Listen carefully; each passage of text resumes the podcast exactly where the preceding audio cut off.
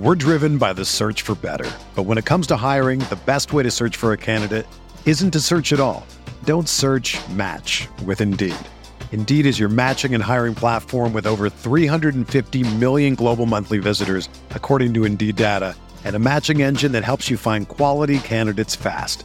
Ditch the busy work. Use Indeed for scheduling, screening, and messaging so you can connect with candidates faster. Leveraging over 140 million qualifications and preferences every day, Indeed's matching engine is constantly learning from your preferences, so the more you use Indeed, the better it gets.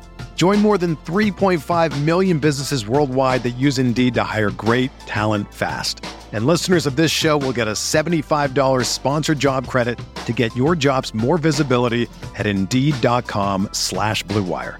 Just go to Indeed.com slash BlueWire right now and support our show by saying that you heard about Indeed on this podcast. That's Indeed.com slash BlueWire. Terms and conditions apply. Need to hire? You need Indeed. Winning isn't everything, but it's the only thing. In our business, there is no second place. Either you're first or you're last. Exactly two minutes remain in this football game. Dallas leads Green Bay 17-14. Starr on third down. Third and goal. Quarterback. With 14 seconds left. And the Green Bay Packers are going to be world champions, NFL champions for the third straight year. Starr lays it up for Freeman, and it's incomplete. And, or did he, he make the catch at the 15? Yes. What are they going to rule it? He caught it? Touchdown! he did what? Rodgers in trouble. It's going to get there. He turned 32 yesterday. Does he have a vintage moment in it? In the end zone, it is caught for the win. Richard Rodgers with a walk-off touchdown. The final snap of Super Bowl 45. The Green Bay Packers have won the Super Bowl. The Lombardi Trophy is coming home. What is up, everybody? Welcome back to another episode of Talk of the Tundra. As always, I am your host, Numac, and joining me is Jordan Tresky. Jordan, how you doing, buddy? I'm doing well. Uh, how are you? doing good. Doing good. Uh, been nice. Take a little bit of a break during the playoffs, watch some football, and not have to think about the Packers. But alas, we're back at it and talking about some uh, some Aaron Rodgers. Obviously, that's the whole offseason narrative right now, as well as some coaching changes that uh, are on the horizon for this Packers team. But before we get into all that, want to do a little promotion for you guys. Try to uh, get you guys over to Repod. Join us over at Repod. We are building a nice little community over there, talking about podcasts across all of the um, GSPN podcasts, essentially. talking about Bucks and their push towards the All Star break and subsequently the playoffs afterwards. Spurs offseason wrapping up in about a month as pitchers and catchers report, as well as just make time for this and all the pop culture things over there. So, good time really good time. We enjoyed. Jordan I've been posting over there quite regularly. Regularly. Thanks for this uh, issue of linguistics with Numac. And uh, yeah, come join us. Uh, repod.com slash talk of the tundra, I believe, if that's right, Jordan. Correct me if I'm I believe wrong. so. Yeah. So yeah, come join us over on uh on Repod. But without further ado, I think we hop right into the news the, the, the latest and greatest. News. um, first and foremost, we should talk about the actual coach that's leaving. I should say actual; they're both actually coaches. but the for sure thing, um, Joe Gray, the defensive backs coach for the Packers, has accepted a new position with the Falcons. I believe it was like their um defensive coordinator, like similar-ish type thing. it wasn't a lateral. Jerry, Jerry Gray, Jerry Gray, not Joe Gray, Jerry Gray. I at first it looked like it was a lateral move, but I believe it has been since confirmed that he will also be the associate head coach, which I would imagine that makes him the number two. Yeah. Uh, Michael Rothstein from ESPN. Michael Falcons hired Jerry Gray to be assistant head coach slash defense. Mm. So like, it's an interesting way to kick off your offseason as the Falcons. Because like, I forget who's their who's their coach there. Arthur Smith, who That's worked. isn't he the with- owner? Arthur Blank. That's Arthur. Blank. That's Blank. the owner. Okay. a lot of Arthurs.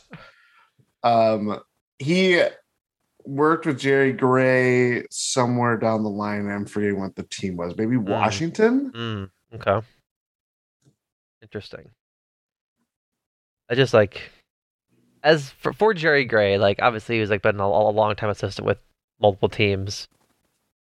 It feels like a step up, but I also am curious about the fit in general of being an assistant head coach. I guess that's more of an NFL question than it is actually like a uh, a uh, strictly Jerry Gray move. Yeah, I mean, I, I do think it's a step up for him.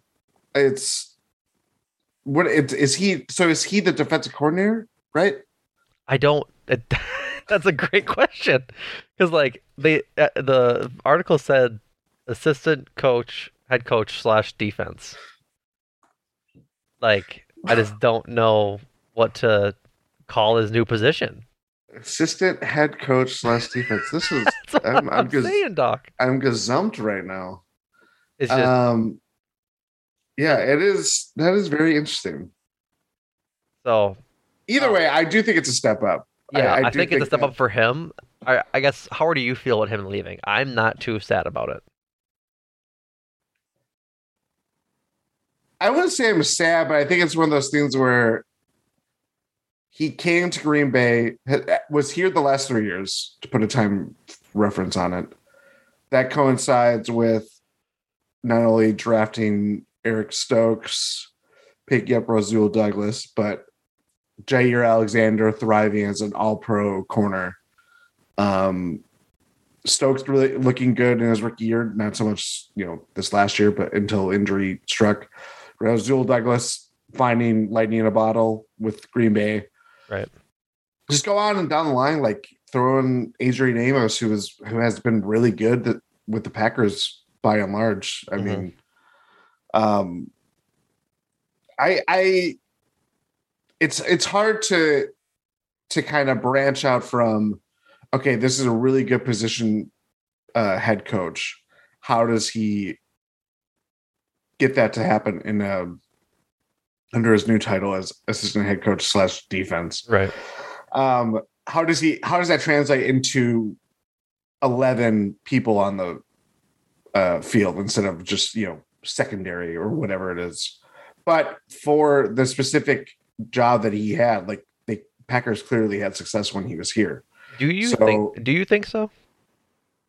I would say so. I, am in between the Packers secondary having success under under Jerry Gray, because I think like he was able to motivate the guys when he needed to, but there was a lot of ugliness on that defense earlier this year. And I think like a lot of that comes from coaching, and it's not to say that the defense was like the downfall of the 2019, 2020, or the yeah 2019, 2020, and 2021 teams but I still feel like there was definitely some missed assignments, and I think that since that is his his area of expertise, right? Like that that is his, was his job. That losing people on zone coverages and handoffs and things like that is directly kind of tied to him, as well as Joe Barry. But being the yeah like the coach that is supposed to be coaching like that specific technique and um scheme i think that since it being bad for the first six eight games of the season is kind of an indictment on jerry gray i guess just this season. So i'm not like that's why i'm not v- too sad he's leaving because i want to see another position coach in there that hopefully can shore up those deficiencies in that that secondary. Yeah i don't think your point is off. I mean obviously this season was what it was and the defense wasn't great. It's hard to it's hard to because we just we don't know the inner workings of a coaching room right and it, how much of the scheme stuff is on Jerry Gray slash a positions head coach or positions coach versus the overarching person that's seeing it all, like Joe Barry, or even to an extent LaFleur. Mm-hmm. So that's where it, it it's you know it's it's gonna be in the middle. It's gonna be a gray area, Jerry gray area.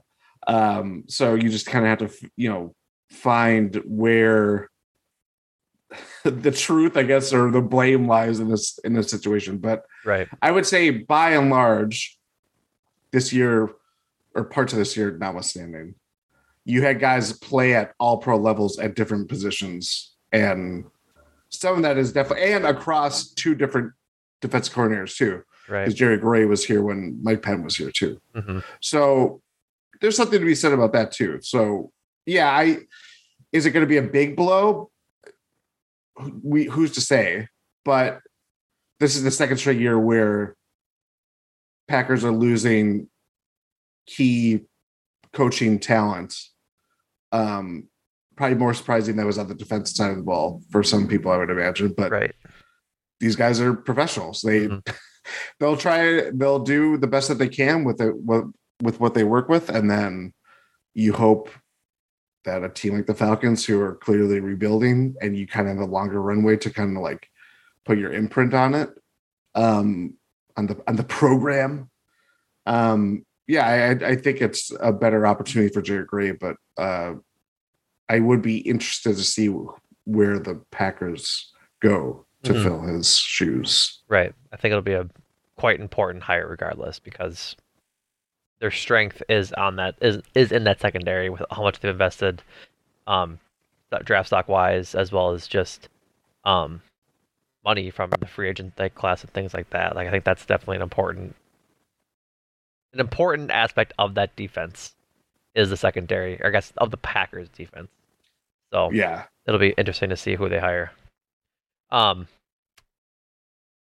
yeah, I, I'll be curious. I'm, I already made my, I already made my argument about about Jerry Gray. We don't gotta litigate it again. Um, should we move on to the next uh, possible coaching change? yes, The Colts are possibly, maybe, we'll see. Uh, conduct a have you been interviewed for the Colts head coaching job? You know, I did ignore a spam call today from Indianapolis, so maybe that was them calling. So maybe I fumbled the bag there. You had Jim Irsay on the line, and Oh. you just blocked it. Maybe he was uh trying to see if he wanted to bake some cookies with some powdered sugar or something. I don't know. Um, the Colts are possibly maybe having a third round of interviews after an extensive second round of interviews. Um, it looks like they uh brought back obviously Aaron Glenn from the Lions, and they were scheduled to fly out um Shane Steichen from the Eagles. Uh, I think this weekend, according to this Indy Star um article. But before that, they obviously interviewed um, Jeff Saturday, with who was their interim coach, Broncos D coordinator um, Ejiro Evero, Rams D coordinator Raheem Morris, Giants defensive coordinator Wink Martindale, and uh, the this uh, got it wrong. Packers special teams coach Rich Bisaccia. They put Raiders in there. I was like, that's different. Um, as well as uh, Bengals offensive coordinator Brian Callahan. So big, big search for this for this job, which is interesting given the state of that team. But I think given Rich Bisaccia's head coaching tenure in Vegas when he was in the when he was interim coach for Jon Gruden and how well that team played under him and how much the players liked him, I'd be not surprised if he landed that job. But I'd also be equally sad to see him leave Green Bay only- after only a year because he like really made that special teams uh, unit a major factor after it had been a problem for multiple years. So let's flip the table here. If Bisaccia leaves, if he gets uh, his head coaching gig, Yep. Do you think that's a big loss? I do think How, it's a big how big of a loss is that? I think it's significant. Like he's been a special teams coordinator for a while. He was the special teams coordinator in Vegas before he got that interim job. Um, and I think we saw it this year with just how good they were in the kick return game with Keisean Nixon back there as well. But just in general, I feel like it looked a lot better than it did in years past. I wasn't thinking about it. Was and again a, in a negative way was the main takeaway and how I felt about it. And I think that that's as most as best you can do for like special special teams um hopes, right? Like you can't hope for them to hold the guy on a kickoff return to the 15 yard line every time or punt the ball inside the five every time. Like that's just it's not a realistic ask. And it's also not his job to make Pat O'Donnell punt it 75 yards when they go 3 0 on the 25 yard line. So I think he did a good job this year. I really do. And I think that if he would leave, I would sincerely doubt we find a coach as good as he is at coaching special teams to make that unit equal to what it was this year next year. Yeah, I mean it's clear. Uh, he brought in a lot of his own guys from the Raiders, Keisean Nixon being one of them. Yep. Dallin uh, Leavitt, Le- Yep. Lilibet. There's some- one other guy too um, from the Raiders. Yeah, we always forget his name. Yeah. Um, we always get those two. Then Yeah. we forget the other one.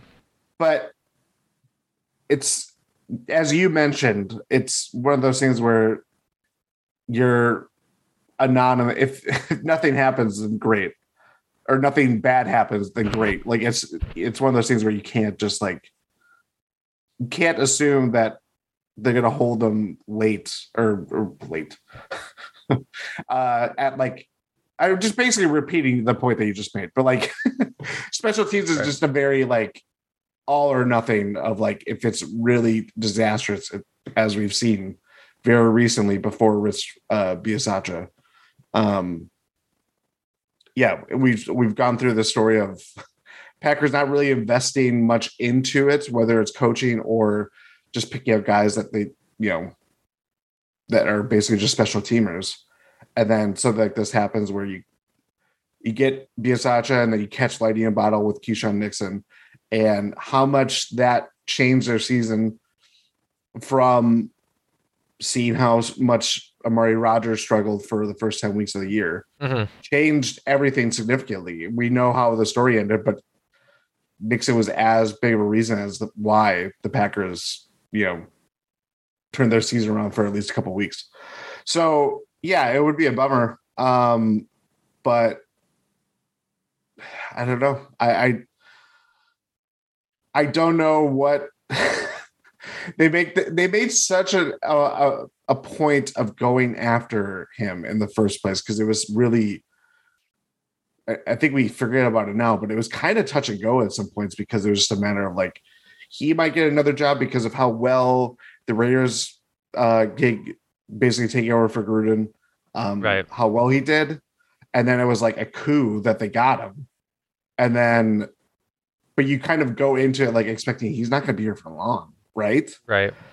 So, yeah, based on where the Colts are, it seems like a job that would kind of fit with what they want, but Mhm.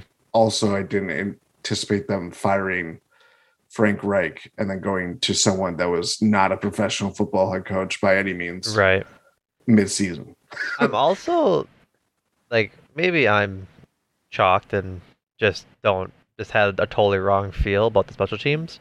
But PFF had the Packers like special teams like ranking like almost near the bottom. They were 26th in ranking according to PFF.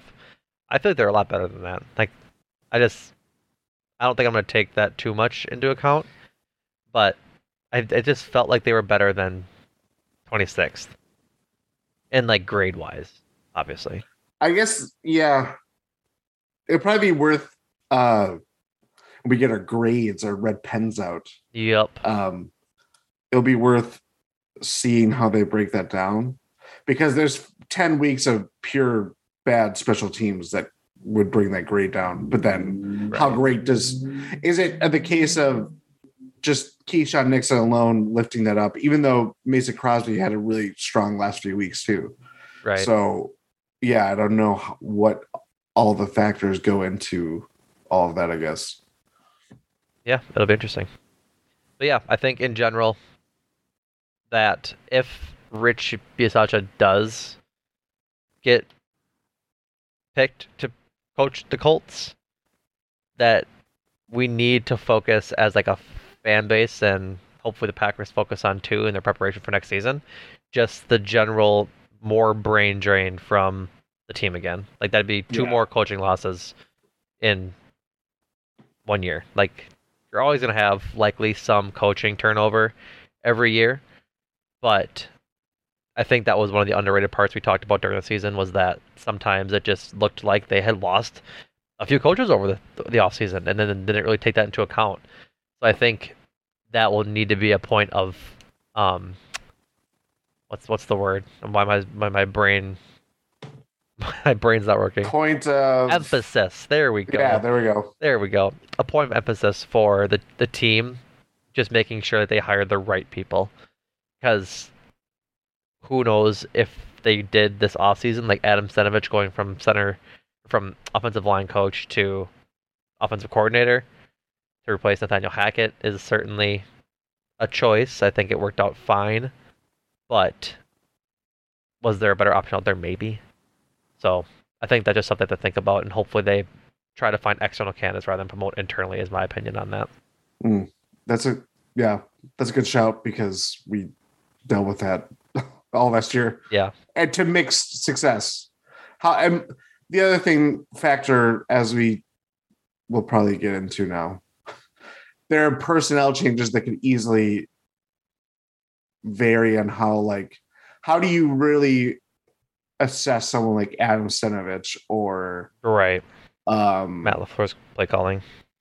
yeah, because things are just naturally just going to change. We all know that in some, it could be easily in a blockbuster type way, or it's more subtle. But Right.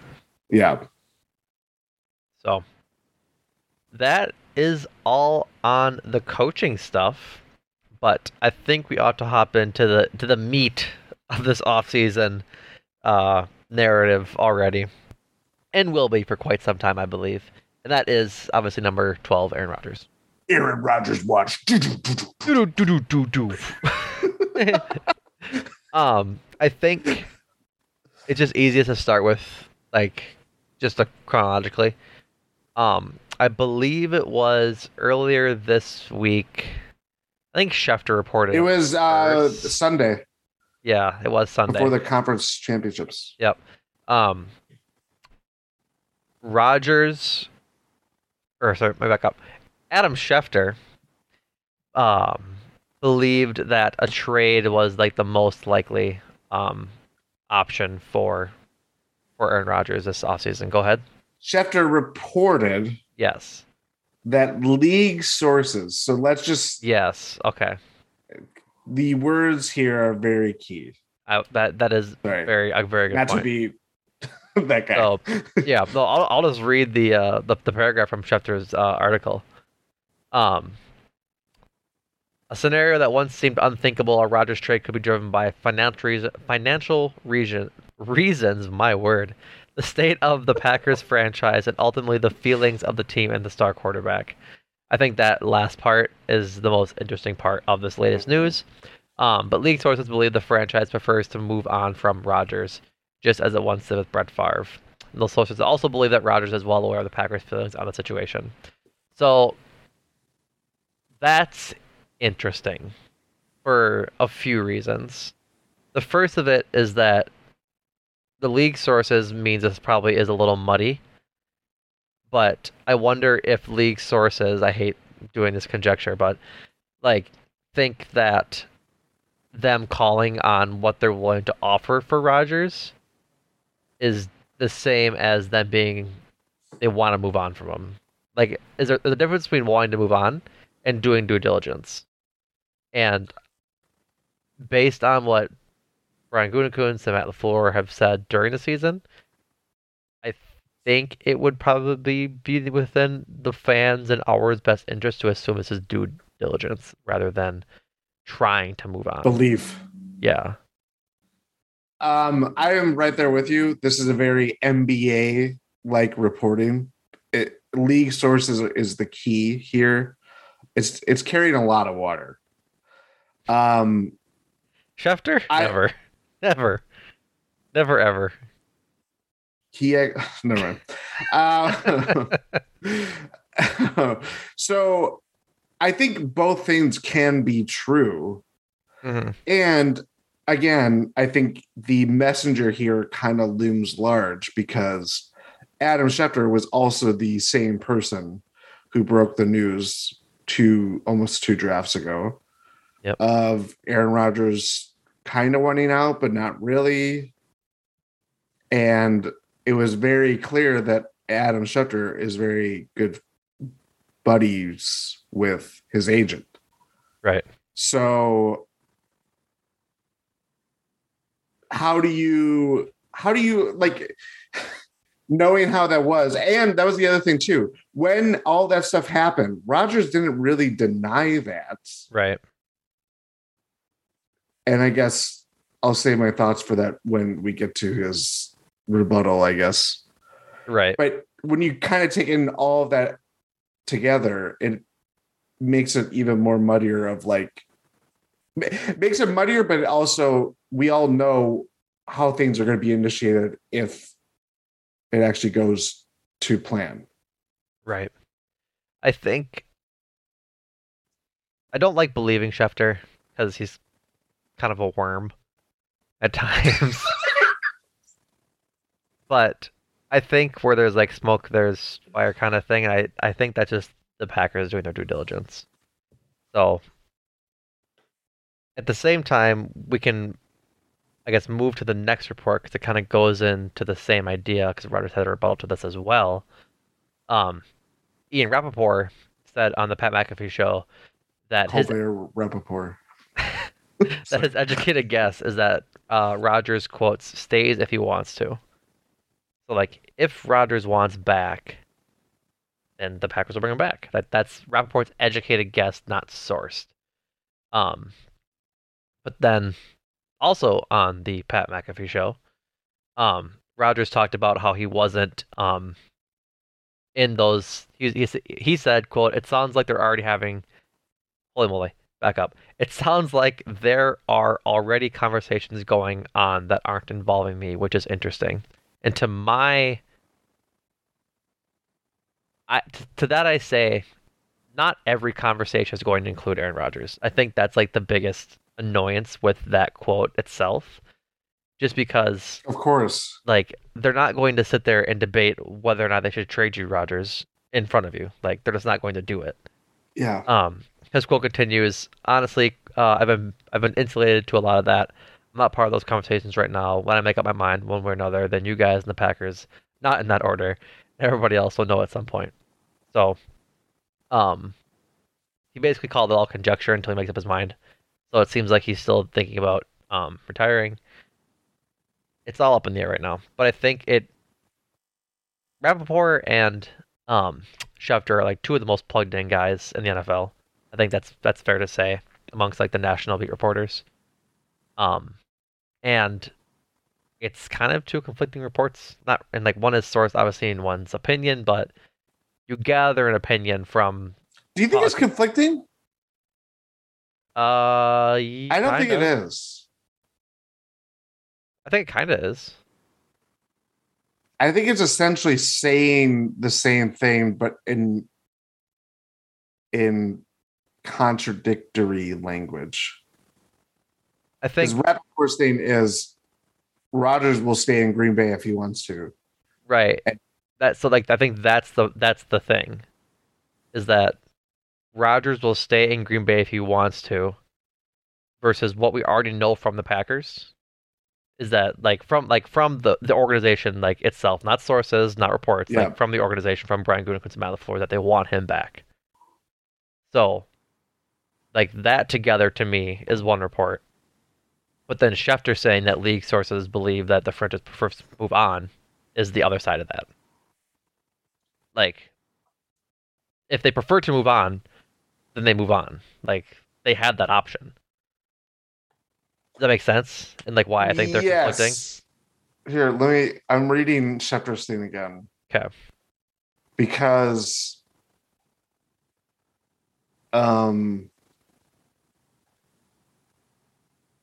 Sorry, this is a podcast, and I'm no, it's, it's fine. I. I just think that I I think they're conflicting because the Packers have the choice to move on from him if they want. That's like that like that resources aside from Schefter, that's their prerogative if they if they want to be.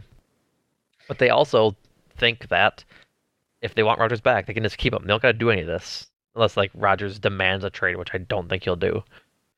Um, but I think that's where the rub is, right? League sources versus opinion from Rapoport. I think they're both like I think Schefter might have sourced his, obviously, league sources. I think Rapoport is plugged in enough to have been talking around the league and just n- knows what the buzz is currently and just isn't putting sources to it because it's just he's called it an educated guess. the sentence that Schefter has in his report that makes me think that it's basically saying the same thing, but not. Uh, or yeah, a scenario that once seemed unthinkable, a Rodgers trade could be driven by financial reasons, the state of the Packers franchise, and ultimately the feelings of the team and the star quarterback. So it's as much as it is as in that excerpt, it's painting it as a financial reason why they would do this. I think it's all four of those things. It's financial reasons, financial reasons, the state of the franchise, the feelings of the team, and the feelings of Rodgers. The and in of those four reasons, the biggest would be by far. It's not even close. The feelings of the start quarterback. Right, like those ways. Like yeah, like like Rodgers Rodgers' feelings hold the most weight in this entire scenario. Like clearly, because if he's doesn't want to get traded to whomever bad team we'll talk about in a minute, he's not gonna he'll just retire, and then that'll Yeah. nix that trade. But like I guess go on with at the same time, that bad team could also be the Packers because they're gonna have to shed salary. I know right? the salary cap projections came out um too, and it did not really do much of anything from what I've gathered on after that. Yeah, that. it didn't like do them any favors. They got a lot of money. They got more money. They got like 20 million more, I believe. But I think that was projected anyways. Yeah. the same scenarios that were necessary for the the same scenarios that the Packers had before the season ended, like reworking uh Jaire's deal, reworking um De'Vondre's deal, Aaron Jones's deal, Bakhtiari's deal, all that stuff still applies week 18 as it did today. Yeah. Yeah, I just I don't know. I I I we could we'll talk about this until we're blue in the face Yeah. because this is your wish of this being sorted out as quickly as possible has not come to pass. Yeah, I, I still don't think it gets resolved for at least another month. Like it, it just it doesn't. There there there's Yeah. no really point to it. Like I think there's not gonna be any news. I hope there is soon. Like that's that's that's beside the point. I think I hope there is news sooner rather than later. But I think like the most predictable time for news is draft night. Like I think that's just the easiest way to do it. Draft night? Yeah. Because I think any trade What that about free agency? I think any trade that revolves around um that revolves around Rodgers is going to need to include picks this year and probably next year. And um any team that's looking to get a quarterback in free agency will probably call on Rodgers, but at the same time they know that that option is like there until it's not. And I don't think the quarterback free agent market is very good this offseason, frankly. Um the fact that the Raiders and 49ers are talked about as a destination for a since retired Tom Brady makes it so that it was probably not that great. No, Jimmy Garoppolo might be the best option. right.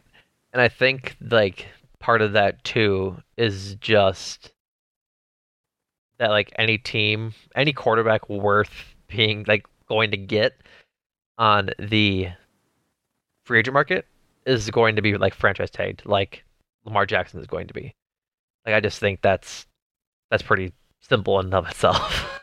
yeah yeah i i don't know i i again, it's it the ball is in Aaron Rodgers' court, and as much as he will make it sound like he's grandstanding and there's no decision made, blah blah blah, blah it does seem like it. Your point of he doesn't have to be in the room or be in touch about every single little thing that is going on with the Packers franchise. Right. Yeah, I mean, his Oh, yeah. agent can things can be delegated or things can be tabled in a way where it's like you're running through all these different scenarios to try to keep the band together. Right. And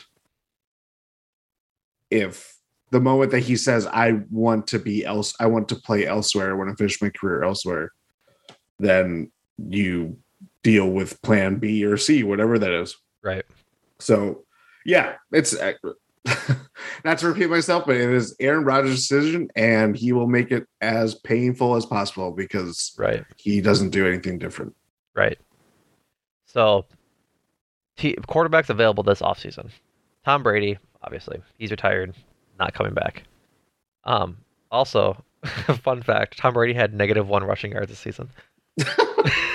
I just I'm on Spo Track and I get like little stats. And that's one of them. Um, Geno Smith, he's re-signing with uh, Seattle for all intents and purposes. That that's not confirmed yet, but that's the feeling was that they're going to bring him back. Um, Daniel Jones is a free agent um, because the Giants deny or didn't pick up his fifth year option.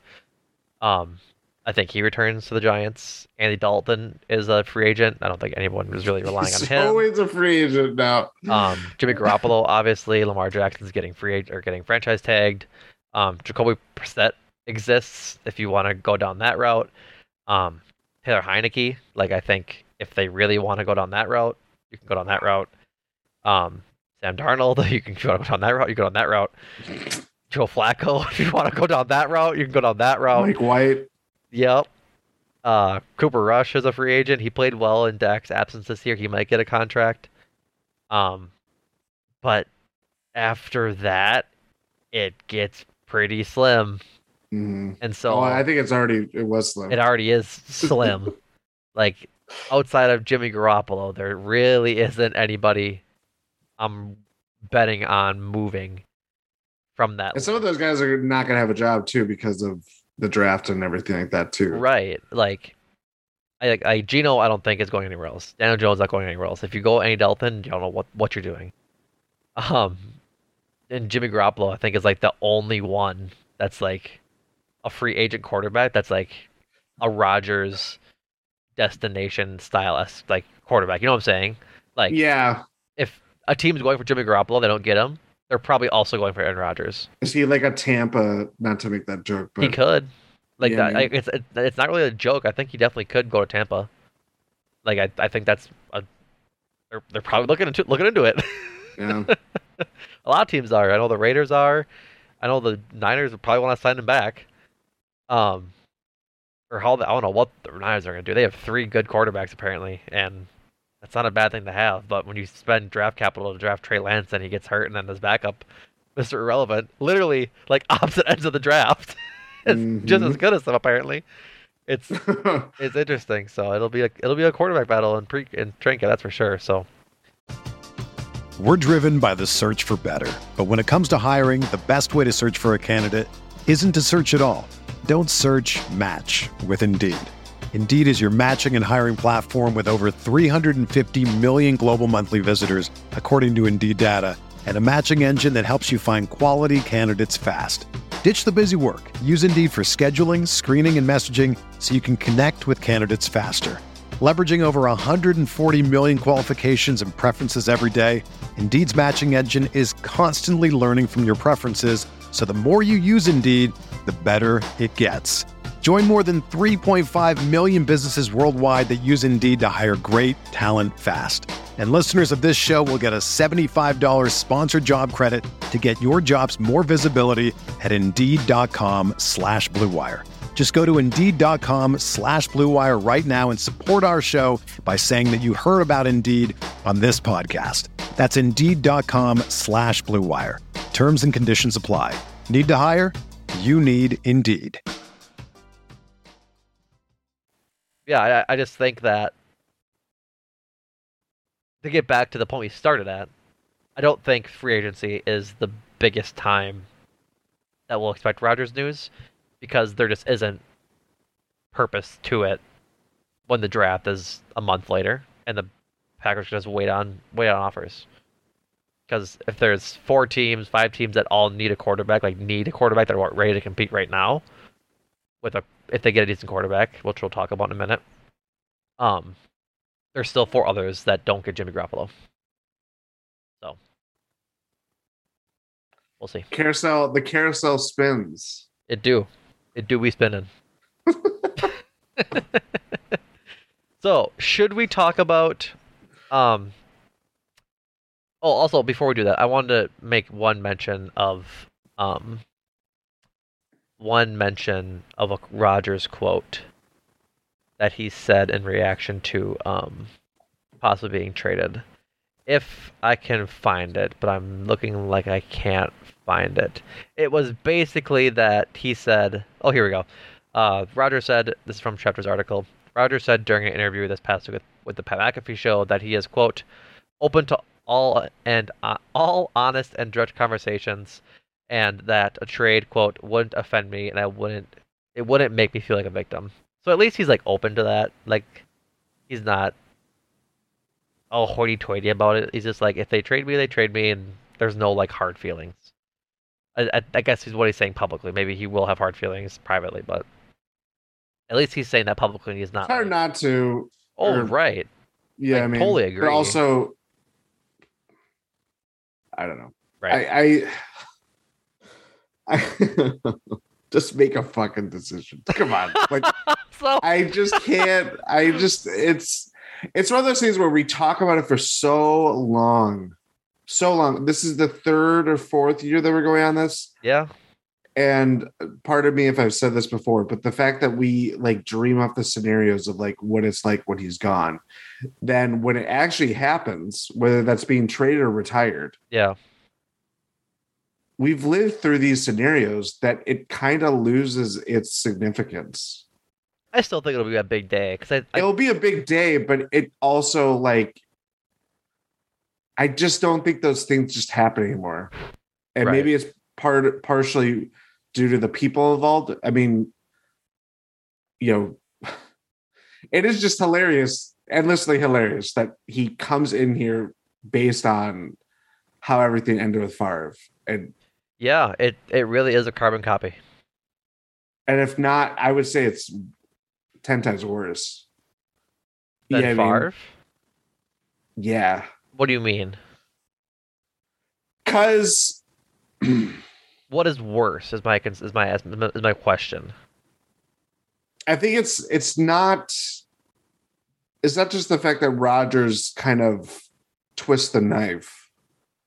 It's also intertwined with the financial aspect of it where there is no clean break How in that sense. did Rodgers twist the knife? Is my question from that sentence. Well, I just think it happened. I mean, the it twisting the knife for me is Oh, I the what moment this the, the moment the season ends, it's like immediate of like you say all these great things about Green Bay and you want to be here. Then the moment the season ends, you're just like, well, we'll see what happens. And I genuinely think that a lot of it is retirement thoughts, Yeah, but I, I- don't. I don't know. I guess I don't feel that way. I think that post Lions loss, he's probably a little emotional while not, not making the playoffs, and like I think he's just being candid. And I hate Yeah. to be protect and speaking for Aaron Rodgers and for Lord knows he defending hates when people do that. and defending him, right? Yeah. But I don't think he's like mad at the organization or anything like that. I just think that it was just the circumstances of when he was talking to the media at that point. Because, like, yeah, he said all Oh, the great course. things. He said all the great things about Green Bay throughout the end of the season, which we we're annoyed about because it's like just make a decision kind of thing. But yeah, no, I, I, get, I get what you're saying. I just don't necessarily agree. But I do I agree just think that I think it's more of. It's not necessarily uh, my problem. Is just an Aaron Rodgers problem where it's like right. you point the fact that there's problems in how you're being talked about and all this stuff, and it's like you're the one that supplies this. Right. Whether you think you could talk open and honestly and direct as much as you want, but you also know what's going to come of that because that's just how it is. And we all Right. have frustrations with how he is covered too because of just again going through these scenarios where you're living him leaving the Packers before it actually happens. Right. But it all starts from those things being said. Right. Yeah, I think that. I don't think it was worse than Favre. I think it was like the situation with Favre was a little easier until it wasn't, because the on off of Favre retiring every year for like three years was annoying, and I said that as a nine year old at the time, yeah. or 10, 11, 12 year old I guess, because he retired. He left in two thousand eight. Oh, Oh wait. yeah, so 10, 11, 12 year old. And so, like, it's as an adult now, it's just frustrating because you like obviously have more like awareness of it all. But even then, like Favre saying he's retiring after the end of the season and then coming back after like they've went on with this decision that he's gone and that it's not Rodgers' team. That part is just dramatic as is. And I think that's more dramatic than what this is. I think this is just a circumstance of all the news being available to us at all like at all times, as opposed to before. It was mostly just the early parts of social media and Sports Center all day long. Yeah.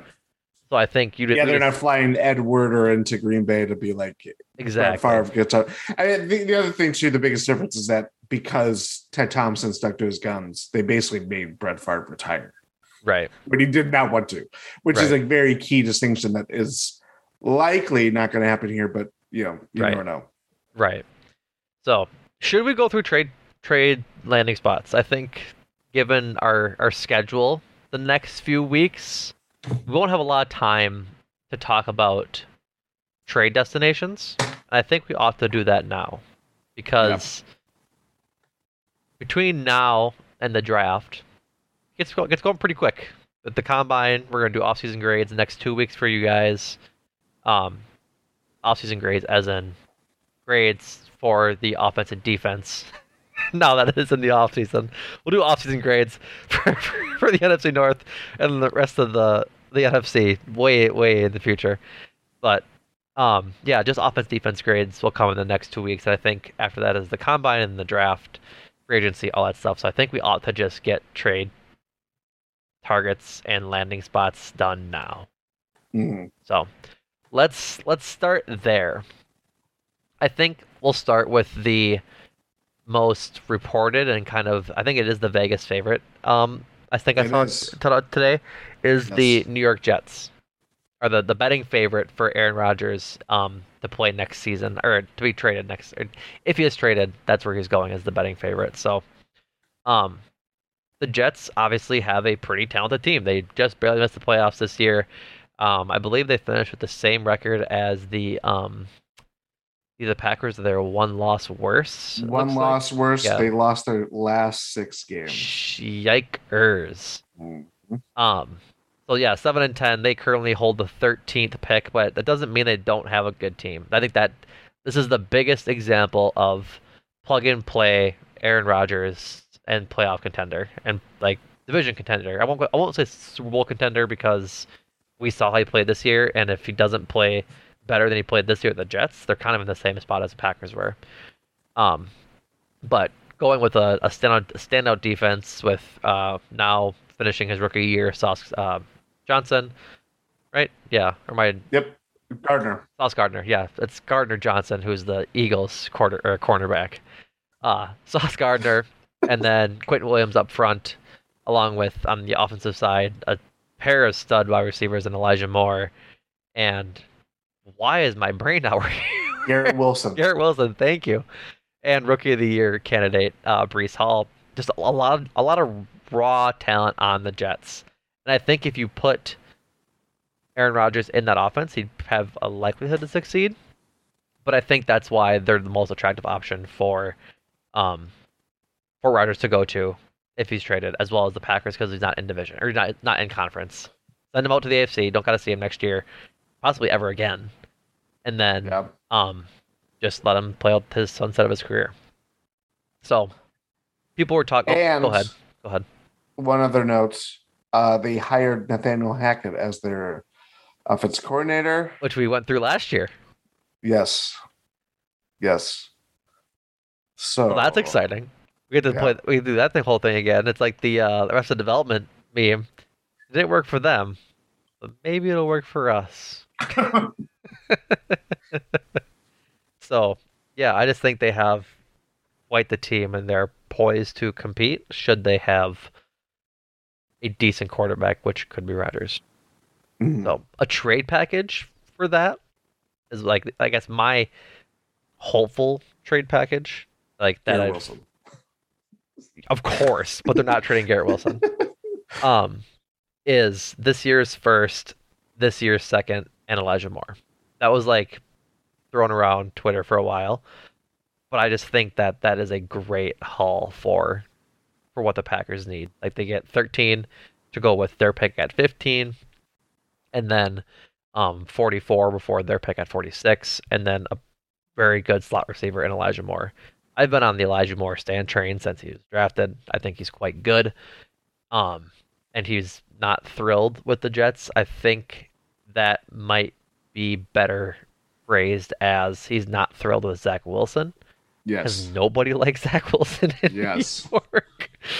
But if he's still willing to leave, I think that if the Packers could get him, I think that'd be a huge boost to the Packers offense to go with Christian Watson and Romeo Doubs next year. Like just a I won't call him a veteran, he's only a third year guy going into next year. But he's pretty good. I think Yeah. he's, he's got a lot of talent in the slot. I like it. I mean, it. Not to bring up the Favre parallels again, but the it's certainly a line that it feels like it's the most uh, QB ready, uh, or I guess biggest upgrade, I should say. Oh yeah. upgrade of the available uh, uh, god teams that would go for a quarterback because they have a lot of pieces in place and yes you're taking away picks in this scenario but they can probably live to afford it because they need a quarterback that can really send this I think that's top. the only reason they really had a bad year this year. It's just their their quarterback play wasn't good enough. and even then they still played better than expectations but it's Right. the problem was the expectations grew as they were what seven losing the last six of or their last six of their They were seven and three. four. Yeah, seven and four. Yeah, Yeah. Yeah. so like that's pretty damning yeah. I think it's just it's it's just how it was. Um, I'd love the Packers to have two first round picks again. Like last year, they had Quay and Devonte Wyatt, or Quay Walker and Devonte Wyatt. So two plus guys in my book. Um, last time they did was with Sean Gary and Darnell Savage. So they went like one for two. that has happened a lot under Gutekunst. Yeah, the kind of like Happened they have 21 and 26 well even Yeah. was it the it might have been his first year too where they got a pick from someone and i'm forgetting who oh it was because they traded down never mind Yeah. that was a scenario that they already did Yep. So, Yeah, I just think um Oh, uh, was it the Kevin King trade where they traded down to get Kevin King at the first round of the second round? First pick of the second round? yeah because that was the marcus davenport draft right or am i mixing? Sure. yeah No idea. I haven't heard that name in forever, dude. that's the Aaron Jones draft though. And oh Jamaal that's Wi- right And Jamaal Williams. Um so yeah, I, I just like the idea shocking break breaking news. Bing, bing, bing, I like the idea of having two first round picks. Two for two first round picks, top fifteen is just fine by me. um, so there's there's that. If they're not willing to go for Elijah Moore, then just like two firsts and this year's second for them would work for me. I think you for sure either need you for sure need a first, a second, and a good player, or two firsts and a second. I think like that's my my my draft hope or like my my return hope for Rodgers. Like I don't care the the organization of those. I just want either two first round picks and a second pick, or I would maybe go third, but I'm, I'm hesitant because the Packers can't draft the third round anyways. So so maybe we don't go there. Um, or they're just two picks and a player. So that's been my just cadence pretty much since we've been talking about in the Discord. Join the Discord, GSPN.info. Mhm. Um, since we've been talking about it in, in Packers Pals. So, um, should we move on to the next team? Next team. Who A- is it? Reunion. Where are we spinning this globe and pointing our finger on? Sin City, baby. Oh, can go out in the desert and hallucinate all he wants with his best friend Davante Adams. Uh, Davante uh, interacting with fans this week on the Twitter machine, and uh, I think Jordan, if you have it up, I think somebody asked, or was some like brand account asked where Rodgers is moving in Vegas or what neighborhood he's moving to, and Davante said mine, quote unquote mine, not Numac's neighborhood. I don't live in Vegas, but Davante Adams neighborhood. so it's true. I think same thing. It makes sense if he really likes Davante Adams and wants to go back to playing with him and having a pretty good set of receivers there between him and Hunter, Hunter Renfrow, and a couple good tight ends that aren't included in this trade. Um, it would make sense. It would make sense. Um, again, fits the criteria of what the Packers, quote unquote, are supposedly looking into when it comes to, I guess, debating a Rodgers trade. Raiders play in the in the West. Um, do they play them next year? Who? Do the Packers play the Raiders next year? Uh, I don't know. I can look while you talk. Um, that would be an interesting wrinkle if that was to actually happen. Um, but yeah, I Rodgers played with Davante Adams. There's the instant reason why that you'd want to play with him. Um, something different. Again, they need a quarterback. Not They- like in the biggest way. They do play the Raiders They do play the Raiders in in Vegas. in Vegas. Interesting, interesting, interesting. Um, so yeah, if that were to happen, I think that would be. I would want to play him if you. I'm ready. I don't know if I am. I see like the purpose of like why you want to play him. I just, I kind of just want to be done with him. You know, like that's like the oh, of course. that's the idea of trading with the Jets is that you're likely not going to see him again, and you don't got Yeah. to go through the whole far returning to Rod returning to Lambeau kind of thing that we did in 2009 or eight, yeah. whichever Nine. it was. Yeah, nine. So, regardless, that's just how I I feel on it. But I don't want to tank a deal because of it. If that makes sense. Yeah. Oh, Um, of course. Yeah. my trade for this, I I, I think this is people are out on this player. I think, and I'm pretty pro player on this on this player. But a first and the second. What? Listen, man. Your boy is exhausted. I'm I'm powering through podcasting for the people. I'm trying. A first for this year for the Raiders. A second this year from the Raiders, and Darren Waller. Mm. I really like Darren Waller. I Who think. the Packers tried to get last year. Yep, they tried to trade for him last year. Yes. So I, I really do like that. Um, otherwise, two firsts from the Raiders this year, next year, and a this year second would be my preferred thing, as I mentioned earlier. But what makes this all interesting is if you can buy into my my my, my pitch here. The Raiders are trying to trade Derek Carr Mm-hmm. because they don't want him anymore.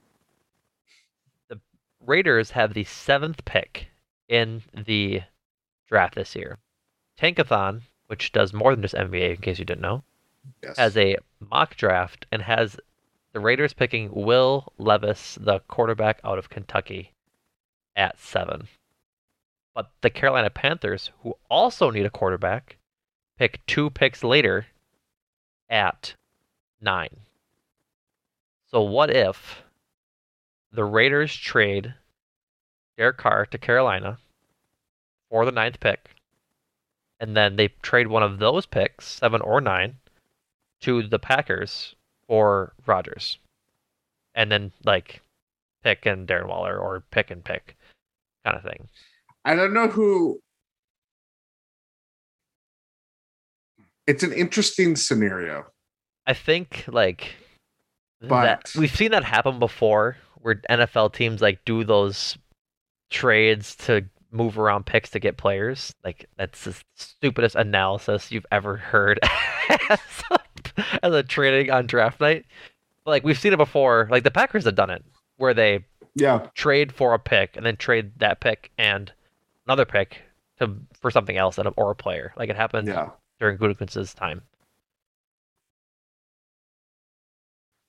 I don't know who that would look worse for. What do you mean? Because in the scenario, Carolina's drafting Will Levis or Correct. or blank Or insert future QB here. quarterback. Yeah. It might be worse on the Raiders, but I don't think it is 'cause I don't think that team's so far away. no, I don't think so either. And they're built to, for that reason. They're built to be. They're trying to be like the next Tampa or the next Right. I don't know team that just And I, puts all their chips in the middle and doesn't necessarily draft those players, but they make big trades for them. I think the issue is for the Panthers is that they're at a bad spot right now for this draft. I'm sorry, Andrew, for your misery dealing with the Carolina Panthers. our, But co- actually, our co-host Andrew Snyder.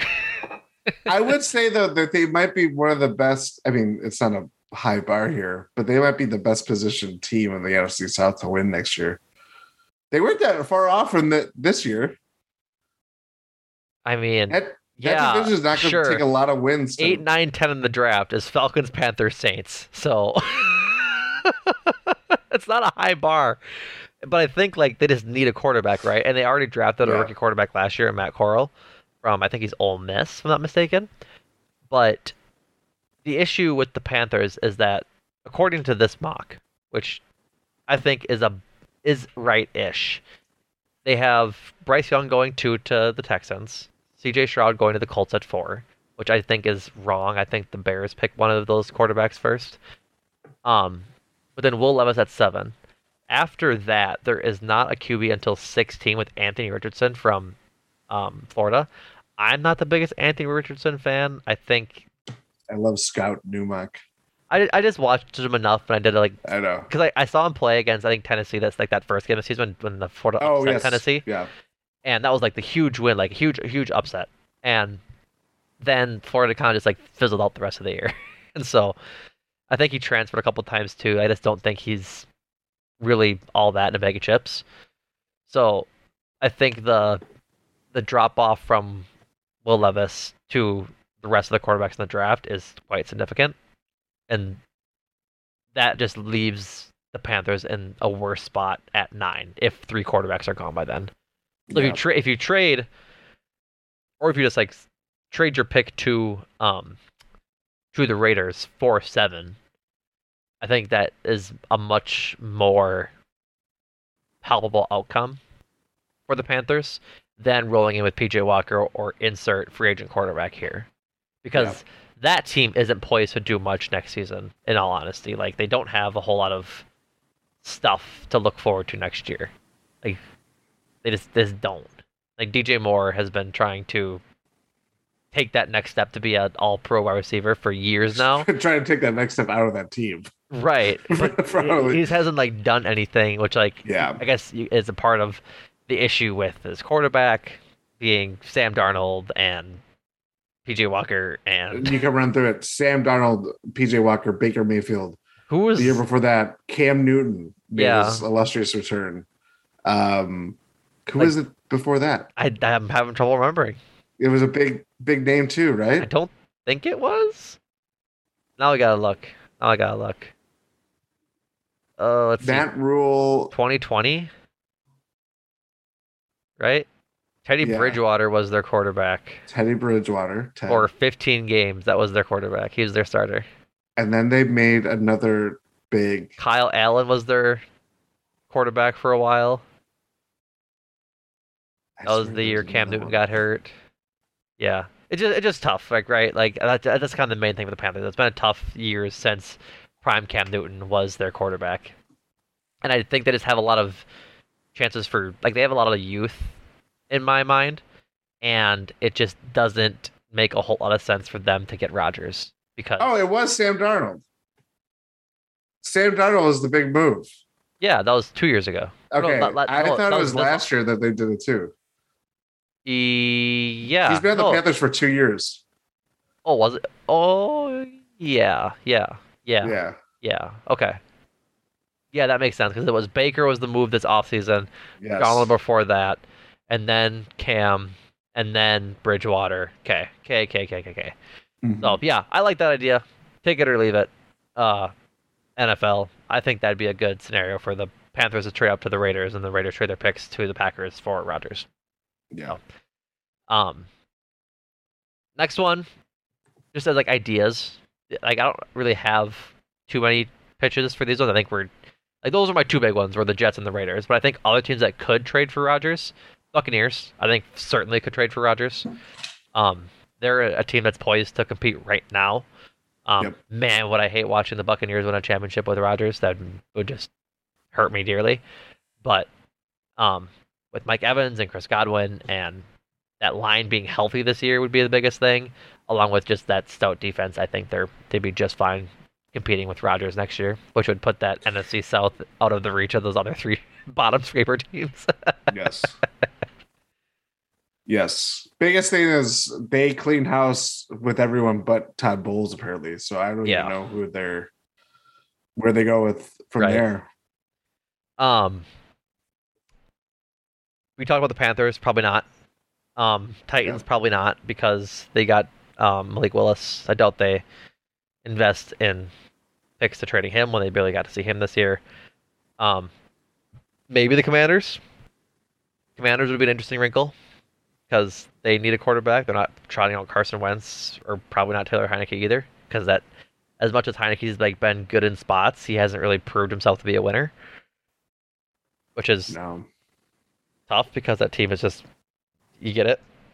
So, um, but other than that, not too many other teams like the Saints maybe. Colts. Maybe. Who? Colts. Oh, I thought we talked about them. No. Nope, we didn't. Colts would be an interesting one. They they pick four. Um, not me salivating over the idea of Packers having the fourth pick in the draft. That'd be pretty pretty dope, in my opinion.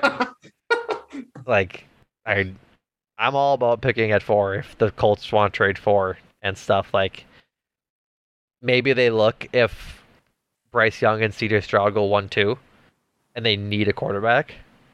Like, hey, maybe instead of drafting Will Levis, they draft they trade for Rodgers, but that's kind of depending on how the new coach probably wants to build this team. How the new how the Jim Irsay and the GM want to build their team. Like, do they want to win That now or do they want to win in the future? I think he wants to win now. Yeah. Jim Irsay. Yeah, because like Michael Pittman and Parris Campbell and Jonathan Taylor are all good. So is DeForest Buckner on the defensive side. They still have Stephon Gilmore. Like I think that they just have the tools, but I think that might be a coaching issue because they've had the tools for a couple years now, right? Like that was the biggest thing last year is that when they got rid of Philip Rivers, who after they lost, I think week 18. Yeah, because they had to beat the Jaguars to get in, and they didn't. Yes. So they missed the playoffs by one game two years ago. Then they were horrendous this year. this year. So I think it might be just a coaching issue um, for that team, but who really knows, honestly? So it's certainly a thought pro- a thought experiment as to how the Colts want to proceed with their franchise and if they want to go young and compete for the future, have a franchise quarterback for the next 15, 20 years in CJ Stroud or Bryce Young if they get there, or if they want to try and compete now with Rodgers. hmm So. yeah, I don't know. I have no idea. I don't do that. Um, I, I think I think they lean future because like It would be the move. it'd be the in my mind probably correct move. Like you pick at Yeah. four, you have a chance if they're there to pick a really good quarterback between Bryce Young and C.J. Stroud. Um, but it's kind of like what do you what do you want to do? What do you want to do? Yeah. maybe we're getting into like NFL analysis now, but maybe the Bears draft um Bryce Young or CJ Stroud and trade Justin Fields to the Colts for four. Wouldn't that be the Bears doing smart things? Wouldn't that suck?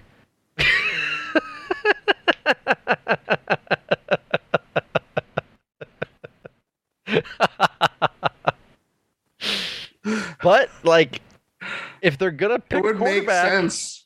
that'd be the smart thing to do. Like, I don't think you give up on Justin Fields right now. The Bears have the most money in free agency this offseason. They're gonna spend, spend, spend. I don't think you move on from Justin Fields. NFL brain says you do. What the what the Cardinals did with Josh Rosen, moving on from him to go to Kyler Murray. Mhm. I just think that might be where this is headed, even though I think Justin Fields ought to be the starting quarterback of the Bears next year. And they shouldn't draft the quarterback. Yeah, I would. I, I mean, me, I'm more. Quarterback is the last thing you get. You Oh, I, mean, oh, agree. Like, yeah, re- re- up- 100% agree. But when you have the first pick in Yeah. the draft, you kind of have to go you have to think about it. Yeah, because you can always keep them around through franchise tags and extending them, exce- whatever. But I, I I get the point. It just is hard to get. It's hard for all of that to line up, hmm which is the nice thing about free agency for the Bears. Which again, yeah, if the Bears have a kick-ass free agency, kind of fill their their needs with receiver. They have a lot of holes. Don't get me wrong, but they have like ninety million dollars in free agency. The problem though is that you could use the having that much of cap space could mean someone bilks you big time. Yeah, You know I like mean? I you- know- you give too much money to one player who's like not worth it. I think the example of last offseason was Christian Kirk to the Jaguars, and everybody's like, "Oh my god, look at this!" He played well overpay." this year, but yeah, He played very well, but for every time that has worked out, there oh are yeah. multiple examples. There's of like, there's the Albert Haynesworths of the world. Yeah, sorry you. for my sneeze as Yeah. I'm trying to make a point. Um, yeah, that is prime example. Or like, it's more dangerous to have to, ha- especially to have the most cap space because you're look. Everybody's like, okay, you have to pony up if you really want me. Right, but no, they have they have a hundred million dollars in cap space. Like that's Ooh. A lot to do with to fill the holes they need. And they need at least three receivers because Right. Chase, Chase Claypool is their best, and I don't know if there's anyone else outside of uh, what's his name, Equanimous St. Brown. Mooney. Mooney. Yeah. Um. So yeah, I think that it'll just be interesting to see. I'm curious to see where he lands if he does get traded. I think all of those options are better than us keeping him from the Packers perspective, just because we saw how this last year went. I know some people in the Packers fandom wanted to stay because he's just a great football player and just hate to see him go. Hate to see him go, but love to watch you leave kind of thing. Like it's just, I think it's time. We've had, we've lit, we've litigated that for a while, and I think that's really all there is to it. Yep. Jordan, anything else, buddy? No, we'll be here. We'll be here talking about the latest Aaron Rodgers news. uh, Aaron Rodgers news when When it drops. when he shows up on Pat McAfee and Well, some no, I- South I- American country. Jesus Christ. I really think to, to be open and honest with you guys, our listeners, that that might be the last time we talk about Rodgers for that long Until- until he until we get news. Like actual actual news. Because to give you a little rundown, give you a little peek behind the curtain. Um, next week will be offensive grades for us and uh, NFL awards predictions. The week after that will be um, defensive grades. Week after that is big time for franchise tag and transition tag candidates, along with the scouting by, scouting, scouting combine preview. So, because I think that'll actually be an interesting thing to see as who the Packers use their franchise franchise tag on this year, if they use it at all. Don't have to use it. Yeah, that's the other thing. Um, then the scouting combine is all week at the end of February. Then a preview for free agency. Um, then free agency news is the second week of, of March, and then reviewing of what the free agency market looks like once the Packers have signed, if they sign any at all, given their cap space. League meetings, and then start for the draft. Draft is uh, April 24th, so that'll be pretty much all of April. So really isn't too much in there for uh, for talking about Rodgers besides Raj. his his grades next week. So there's the uh, the peek behind the curtain for you for you listeners. You can put on your calendars what you can expect for every week. That's a man. That's no Wizard of Oz. Oh my god. one one of the all time peaks behind the curtain. But with that, couple promos. Top five. couple promos for all you guys. Um, I think today, right? I believe no. When did cruising drop? Today or yesterday? Wednesday. Cruising for a bruising dropped Wednesday, as they look into Keith Law's prospect grades. Um, it's that time of year. Spring training is almost. law, break of the law, Oh break my- it, break Rob, it, Rob. Halford, be quiet. um, you ruined my train of thought. Adam McKee and Andrew Snyder went through Keith Law's prospect list for, um, think for the MLB and talked about it for spring training as it approaches um, near the end of the month when pitchers and catchers report. So that's up on the Cruising for a Bruising feed now. Win in six also dropped yesterday. Not Thursday. mistaken. Thursday. Today is Thursday. As a Today's recording. Thursday, as we're recording. So Win in six, brand news in your feed there. Go check that out. Um, Chris is back. It's all good. Life is great. Bobby's gone. Not so great. For a little Jae bit. Crowder. Jae Crowder may be gone, maybe here, maybe He's still here. He's celebrating National Marquette Day with his alums. on Saturday. That's right. Hmm Um, and then Gyro Step every early week, every every week, usually Mondays. They talk about all the same size, same stuff that uh we've talked about. How Chris and Chris is back, and Drew's playing well, Jans is playing well. Just all the Buck stuff as they prepare for the All Star weekend and uh, the subsequent playoff push after that. So, um, make time for this. I believe uploaded recently, but I Yes. forget what it was about. It might have been the Fabelmans. The Steven- Fabelmans, yes, correct. Steven Spielberg, like auto biopic, something like that, like story about his life. So, plus they talked about The Last of Us, first couple episodes of that, and Poker Face, which I believe is Apple TV's TV show. Peacock. Peacock, my B. Um, but yeah, go check out my time for this. Andrew and Adam do a great job doing all things pop culture over there. So, um, join the Discord, GSP.info to get all things Gyro Step Podcast Network and Repod. Go join Repod. Join us over there talking about Packers, Brewers, Bucks, and pop culture across the board. And with that, folks, that is all for this episode of Talk of the Tundra. We'll be back in your feeds next week. Thank you for listening. And Jordan, thank you. Thank you.